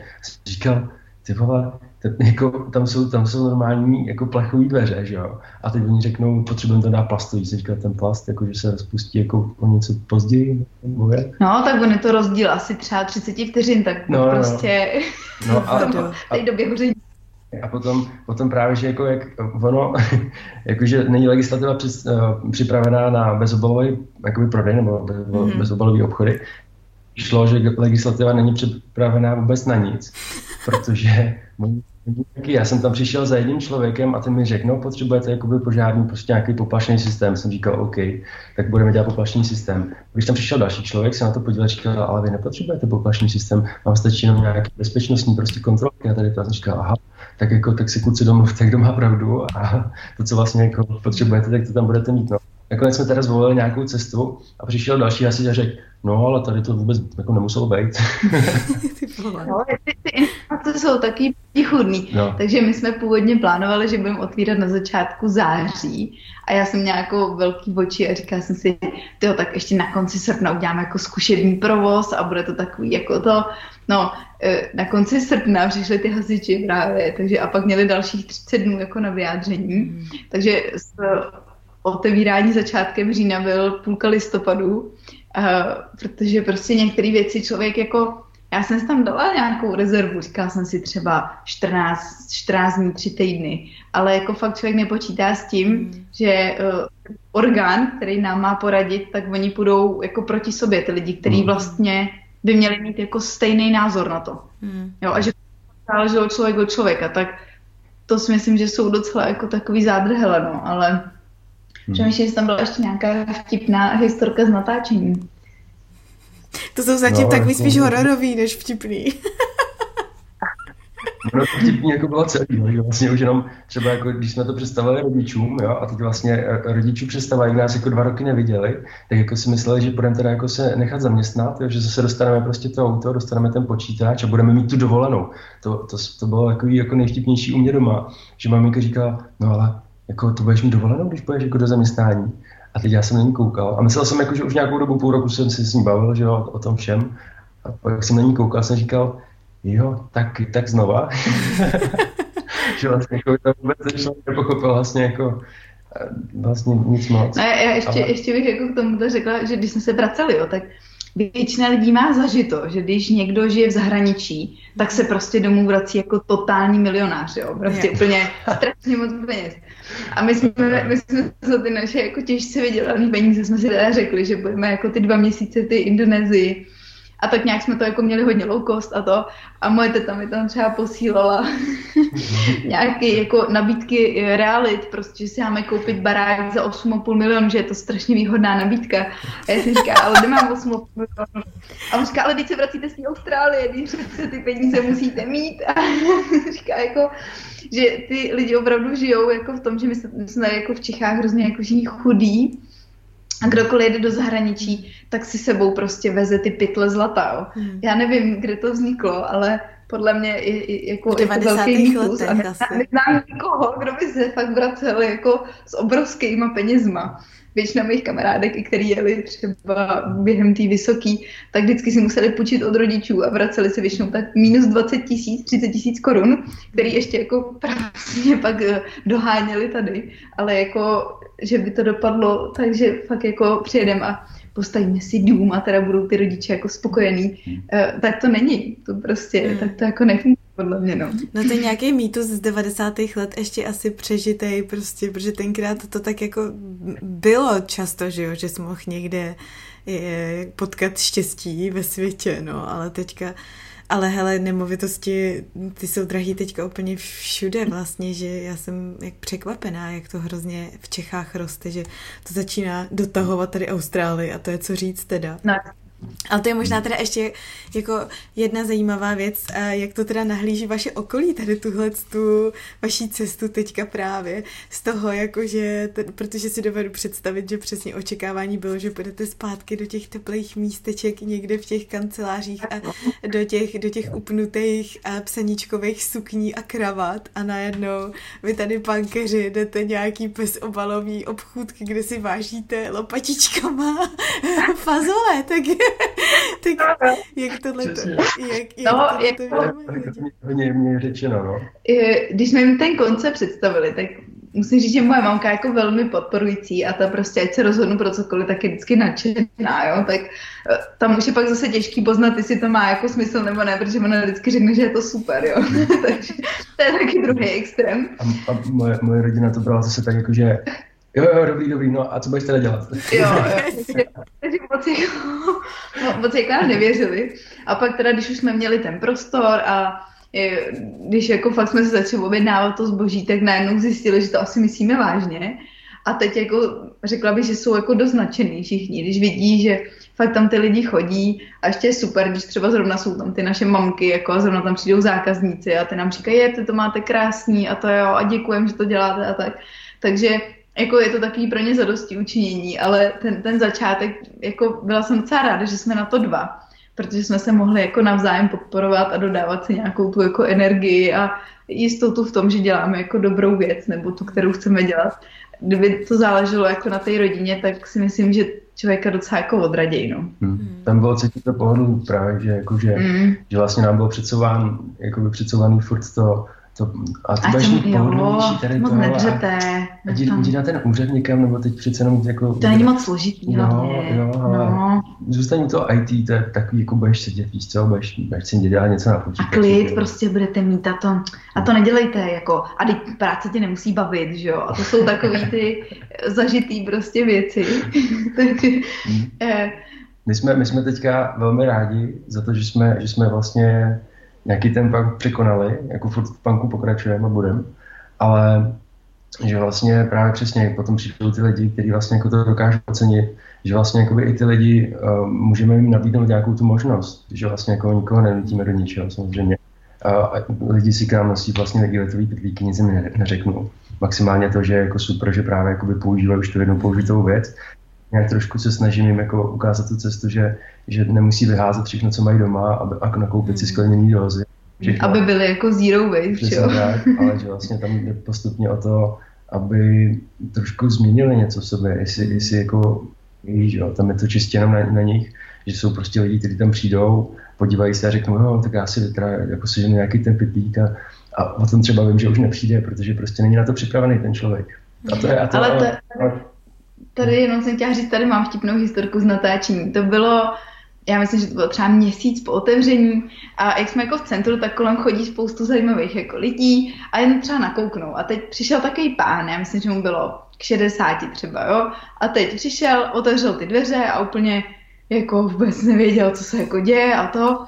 No, teď se koukal se jako na ty ořechy, mm-hmm, zjistil, jako, že je to bezobalový obchod, asi tak se jako otočil a odešel, jo tak jsme si říkali, no tak prostě to tak je. No, za 30 vteřin se vrátil a říkal, já jako žádný pitlík nemám, jo. Ale víte co, dejte mi to do kapsy, já to budu jíst v kapsy. A nesmím si splet, protože v druhé kapse mám žrádlo pro psa.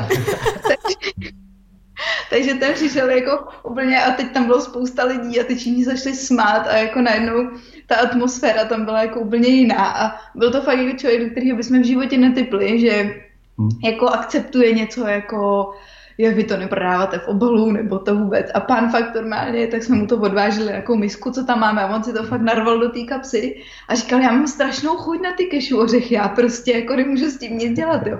A odešel a měl to v kapse a teď jako najednou člověk si říká, jo, tak to je hodně zero waste tohle. to je super.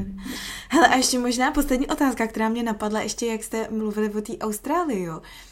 Um, myslíte si, že vůbec celkově na ten um, minimalistický pohled a přístup k životu vás přivedla ta zkušenost právě z té Austrálie, kde jste se vlastně museli uskromnit najednou jako vodost víc, než jak jste žili předtím doma, nebo to bylo spíš ten vliv té Ázie, kdy jste viděli jako ty dopady toho, jak to vypadá, ty odpadky, když prostě pak to ty popeláři odvezou, respektive tady neodvezou, prostě rovnou vyhodějí, ať hmm. už jsou, kde jsou. Protože já jenom vysvětlím, proč se na to ptám, jo, protože já vlastně uh, mám pocit, že tuhle tu zkušenost mám teďka trochu taky a i různý moji známí, který tady nějaký čas strávili a pak se třeba vrátili zpátky do Čech, že tím, jak tady právě ty začátky jsou třeba těžší nebo ty náklady jsou tady vyšší mnohem, než jsou u nás v České republice, tak se prostě člověk přirozeně uskromní, už jenom i prostě z,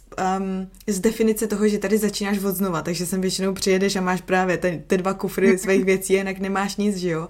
A fakt mm. si mhm. rozmyslíš, co si prostě pořídíš nebo nepořídíš a když už si něco pořizuješ, tak je to ze začátku, jsou to věci z druhé ruky a tak, protože si mhm. jiné věci dovolit nemůžeš a tak.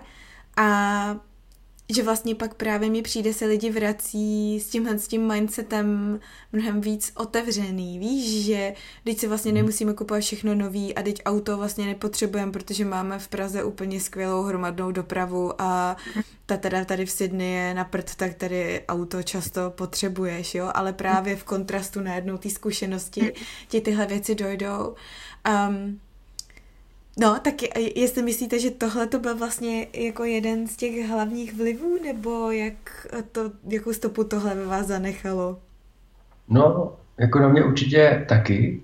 A to bylo právě, že to, jak jsem říkal, že jsem vlastně si vůbec nevážil toho, jak se máme dobře tady v Že máme fakt všechno prostě nádherný, čistý, nemusíme se něčeho bát, fakt jako probíhá tady všechno super, že, že vlastně není tady žádná válka, nikomu nic nehrozí s lidmi, který jsem se potkával právě v Sydney v Austrálii, tak uh, ty byly občas jako z částí světa, kde, hmm. kde fakt jako museli někam zmizet, aby, aby prostě jakoby jim nešlo třeba o život, jo. A tak vlastně uh, to, to po mě, jako mě to zanechalo velký dopad z té Austrálie. A co se týče vlastně jako vůbec toho, toho myšlení, ale potom, když jsem viděl, když jsem viděl v té Indonésii právě, že jako ten bordel, tak mi došlo právě, že Eh,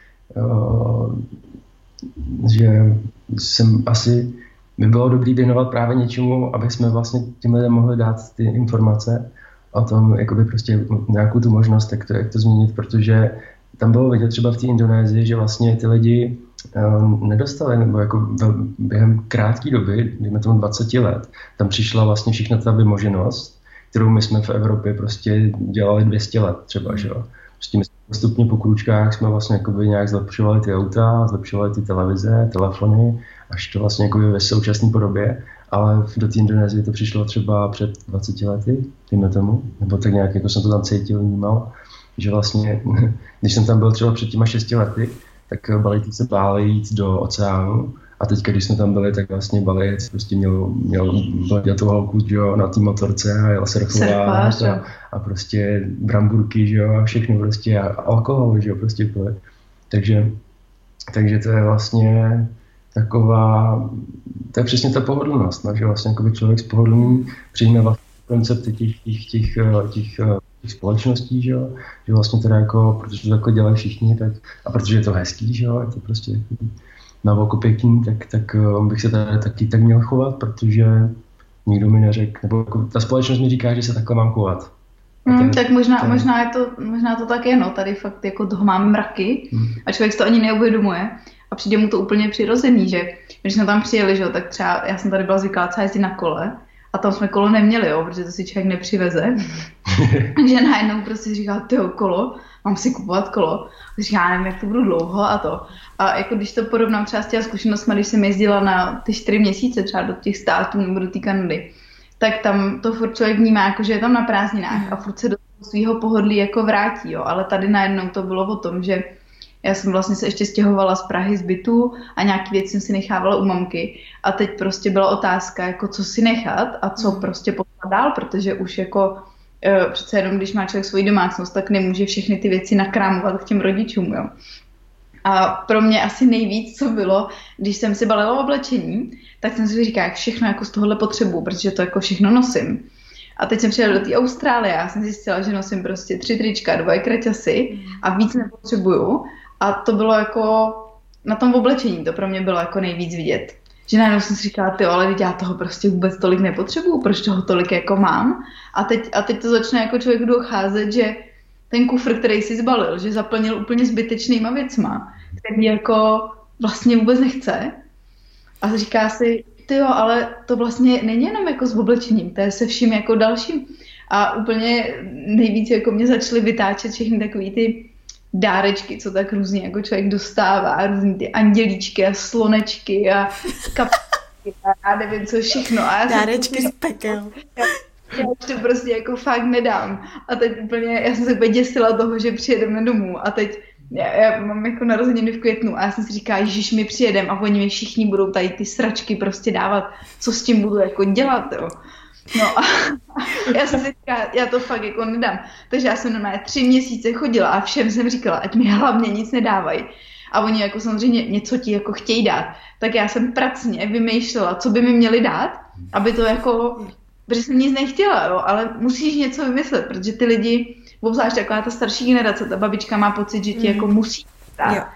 Že, Pro ně je to projev lásky, no. Je extrémní, protože naše babička má, že jo, čtyři vnučky a ona se jim snaží dát všem jako to stejný, mm. takže my dostaneme jako nějakou korunu a pak každá dostane nějaký jako kosmetiky a tak a já to prostě vůbec nepoužívám, jo. takže já jsem si říkala, ona chudák jde, jako, no chudák, no to baví, jo, ale ona prostě jde do toho obchodu. Teď to tam jako vybírá s tím, že nám koupí jako docela nějaký drahý krém a já to prostě nechci, tak já jsem úplně říkala, babi, víš, já bych hrozně chtěla jednu knížku, já ti klidně koupím, abys mi ji pak zabalila. Nekupuji mi žádnou kosmetiku a tak. Takže jako to je, to je taky docela jako boj, ale podle mě to zjistí člověk, když cestuje. Jako asi máš pravdu s tím, že se tam musí jako uskromnit, protože ze začátku je to prostě náročný, ale on z začátku nic nepotřebuje, protože je v šoku z toho, co se jako prostě tam vůbec děje a že jako najde autobusovou zastávku a že autobusy na ně se musí mávat a že vůbec nejezdí na čas takže je mu úplně jedno, jestli má jako nějaký kolo nebo kolečkový brusle, to vůbec nezajímá, že jo. No mně třeba přijde, že vlastně já jsem z Prahy teda rozhodně nebyla na to zvyklá, nevím, jak je to teďka, ale setkala jsem se s tím poprvé v Americe, pak v Anglii a teďka tady v Austrálii, takže ta anglosaská tradice to evidentně má jako všude. A to jsou ty charitativní obchody, kde jsou věci z druhé ruky a kde se dá nakoupit všechno od nábytku, přes nádobí, až po oblečení, hračky, prostě všechno, jo. A že mi vlastně přijde hrozná škoda právě, že tohle to u nás není, protože tím se dá mm. ušetřit takových peněz a hlavně tam člověk mm. často najde i fakt různý skvosty totální, jo, že jo, u nás máme nějaký antikvariáty, ale to už je většinou takový jako pro sběratele vlastně, nebo pro nějaký mm. jako znalce, že, že máš jako krásný starý nábytek, ale že bys třeba měla jasně, sekáče u nás jsou s oblečením, jo, o tom žádná, to já jsem milovala po Praze, jich spoustu, ale jakože bych třeba věděla vyloženě o jako síti obchodů, kde máš second hand, nádobí a nábytek a kam to můžeš i odvést ty, když se potřebuješ něčeho zbavit a nechce se ti to vyhazovat, protože je to pořád v dobrém stavu, tak to tady mají jako mnohem líp podchycený ale jo. zase co se toho konzumerismu týče, tak je to tady jinak taky prostě na steroidech, jo. A teďko tady příklad za vše byly narozeniny Josefíniny, kdy oni tady mají že, tu tradici těch obrovských párty, kdy máš prostě balonky a teď to má všechno i nějaký téma většinou, nebo nějaký barevný sladění a je to pomalu jak svatba, jo. Přitom no, prostě to, to slaví každý, teď jenom za únor máme tři oslavy, protože všechny děti jsou v únoru. A a právě je vlastně hrozně těžký odolat tomu tlaku toho, že tady se ještě dělá to, že nejenom, že dostane dárek oslavenec úplně od každého, kdo přijde, ale ty jako ten hostitel máš připravit dárečky, takový dárečk, uh, dárkový pytlíčky pro všechny děti, které přijdou, aby si jako odnesli něco s sebou, což mi přijde úplně totálně absurd, protože do prdele, kdo má teda narozeniny, jo. Jako ten oslavenec nebo, nebo ty děti a, a takový ten argument toho, že to těm dětem bude líto absolutně neakceptuju, protože prostě deal with it, jako to je, to je život, jako ne pokaždý, když někam přijdeš, tak něco dostaneš a navíc přesně jsou to tyhle ty krávoviny, setky prostě někde za 50 centů, který stejně za rohem všichni vyhodějí do koše, jo. Takže já jsem přesně řekla, že dárky prostě jsou zakázaný a že když už někdo bude něco chtít, tak ať jí koupí nějaký omalovánky nebo nějaký takový ty samolepkový um, sešity, něco jako užitečného a aspoň jako rozvojového, něco, co můžeš používat průběžně během roku, protože hračky, my to nemáme nikam dát, jo.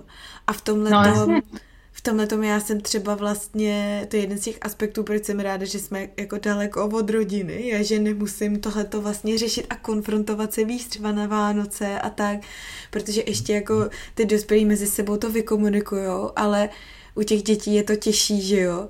Zároveň ale vím, že právě protože jsme tak daleko, tak jako poslat ten dáreček je vlastně jeden z těch úplně minimálních kontaktů, který ty prarodiče s tím eh, vnoučetem hmm. mají, jo. Takže je to těžký a Letos jsme to vlastně udělali, že jako každý poslal jeden dáreček, ale ono, když se ti to sejde, tak to máš nakonec stejně, že jo, hromadu vlastně věcí. Jo, ale můžeš trošku podle mě jako ovlivnit, co, co jako těm dětem ty prarodiče pošlou, že jim prostě může říct, hele, jako pojďme se domluvit na nějakým, fakt jak říkáš, jo, takovým rozvojovým dárku. Já jako nejsem vůbec proti tomu, aby děti dostávaly dárky.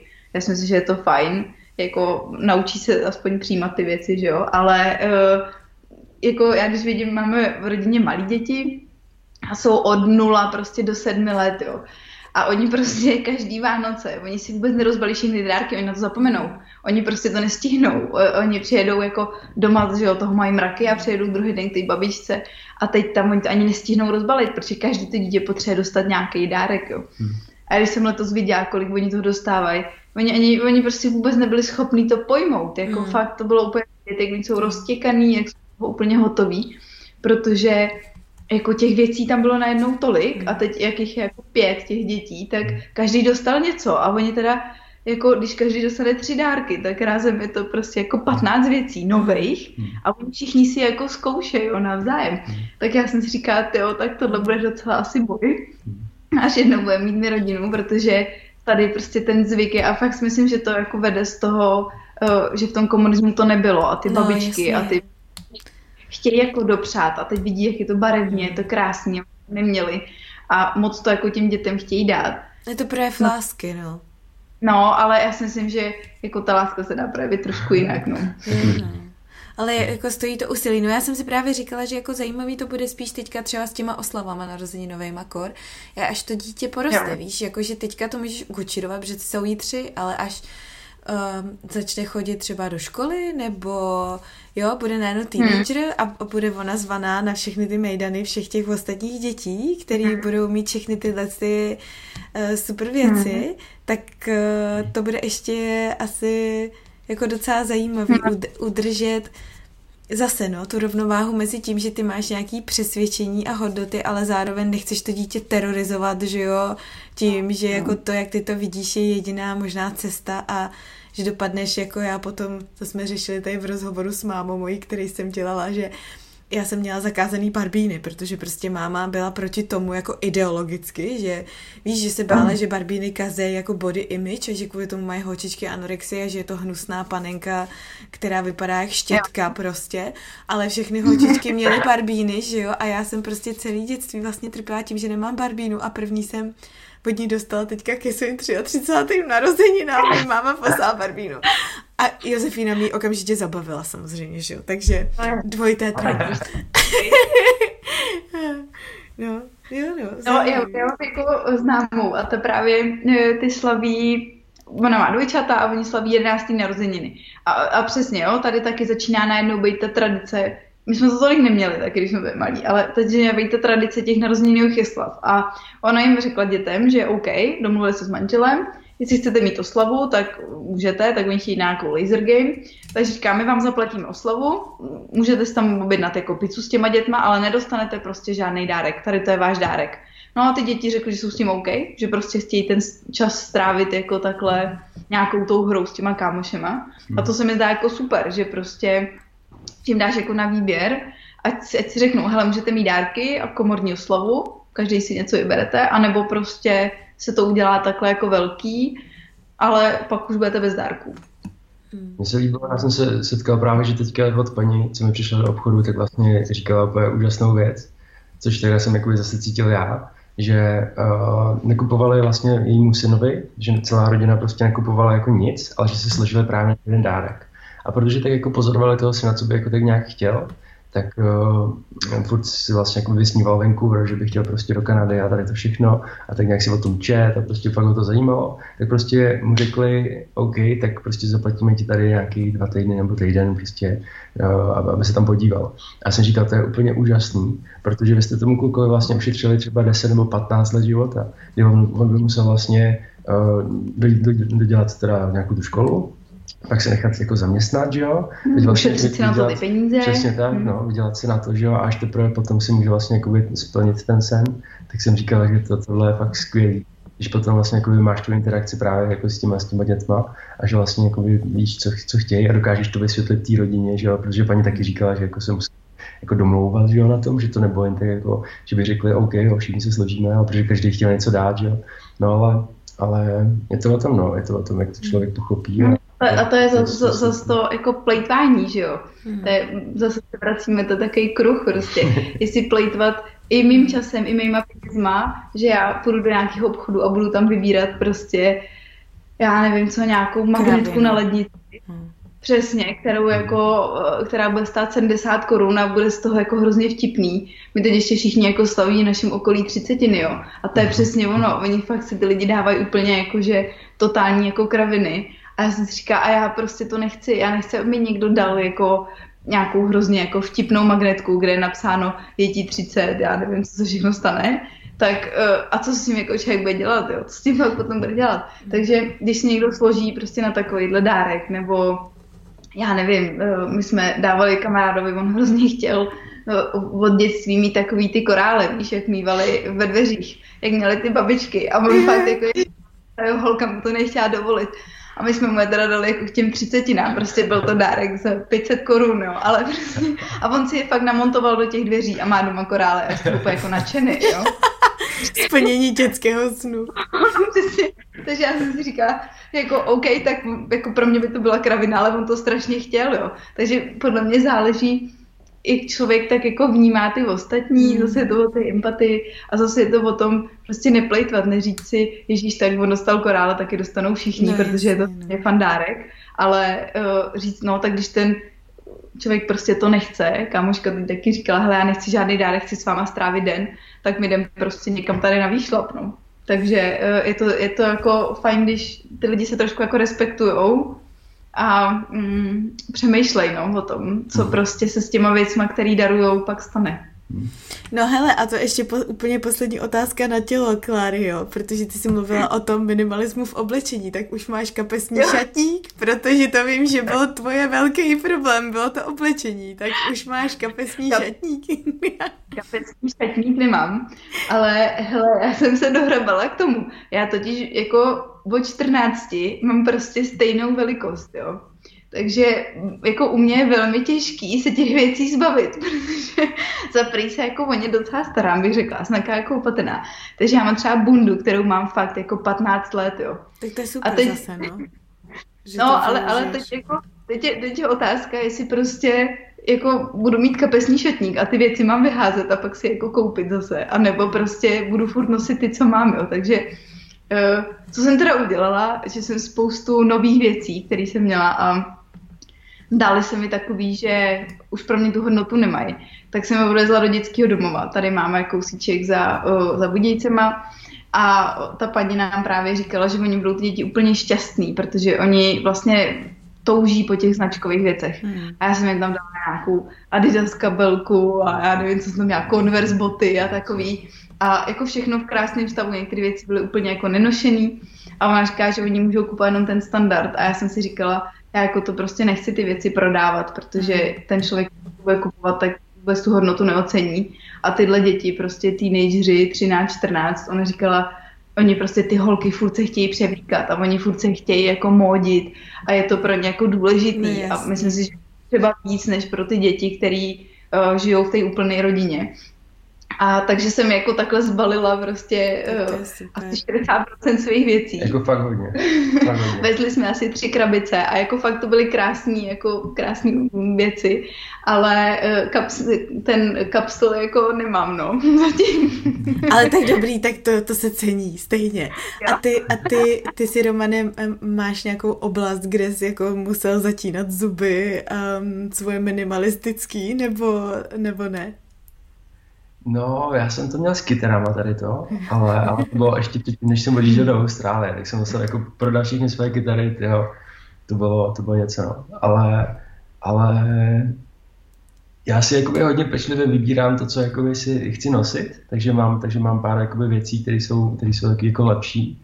A, ale jinak jako asi ani, ani... Roman má ten minimalismus v jídle totiž.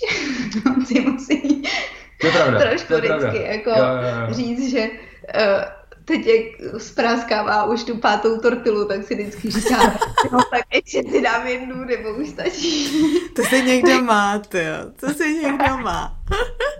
A, jako s tím šatníkem, jo, to, to vůbec není tak, že by měl pár věcí. On prostě hrozně zhubnul a oni už mu ty věci nejsou, že jo. Takže takže najednou jako může tady dělat, jako že má hrozně minimalistický šatník, no, ale... oproti tobě. No jo, jenže já jsem chudák, mě jsou fakt prostě 15 let ty věci stejně, já prostě jako nemusím nic dělat. A mě už budou tak do konce života. Mhm. To je jako, nám, to jedna babička nám prostě řekla, že bylo 50, že už s těma věcma, co má, dožije. No, tak hmm. to jako mně to tak taky přijde, protože oni se, to se prostě neničí, já nevím, co jsem si to koupila, ale ono to furt vypadá dobře. No tak to je super, tak to si nekoupila žádnou slow fashion, vidíš, co máš. No, uh, možná. To, to si ti to přetlumočilo, tenhle ten princip i do toho. Hele, tak jo, tak já vám hrozně děkuju. A taky děkuju, to přeju super. hodně štěstí s obchůdkem. Vy jste ještě, když tak řekněte, kde přesně v Budějovicích jste a jak se jmenujete, kdyby vás chtěl někdo najít. Tak uh, najdou nás lidi v centru na adrese Široká 5 a jmenujeme se buď bez, jako Budějice bez obalu, anebo buď bez obalu. A jsme otevřený víceméně každý den, i v sobotu ráno, dopoledne. Mám jaký webovky, takže tam určitě můžou lidi se mrknout prostě, uh, jak jsme otevřený, kdy jsme otevřený, je tam mapka, kdyby nás chtěli najít, můžou nám určitě napsat. Tak, máme Facebook Srbsky. Všechno. Tak jo, tak, tak jo, moc díky. Tak super, no já taky. Tak zatím, ahoj. Ahoj. ahoj. Tak já doufám, že se vám dnešní kecání líbilo. Všechny informace o mém dnešním hostovi, včetně odkazů, najdete tady dole v popisku. No a pokud vás dnešní díl nějak opravdicky inspiroval, tak se prosím zastavte na mým Patreonu. Najdete ho na patreon.com lomeno Karolina Kvás, kde můžete podpořit vznik spoustu dalších epizod. A pokud se zrovna necítíte přímo na patronství, tak se třeba podělte aspoň se svýma nejbližšíma a s kamarádama a pomožte tak kecání rozšířit zase o trošku dál do světa. Svoje dojmy mi můžete poslat přímo i třeba na můj Instagram, kde mě najdete jako Karolina podtržítko kvas. Já vaše zprávy strašně ráda čtu a už se na ně těším. Díky, že jste tady se mnou dneska byli a zase příště ahoj.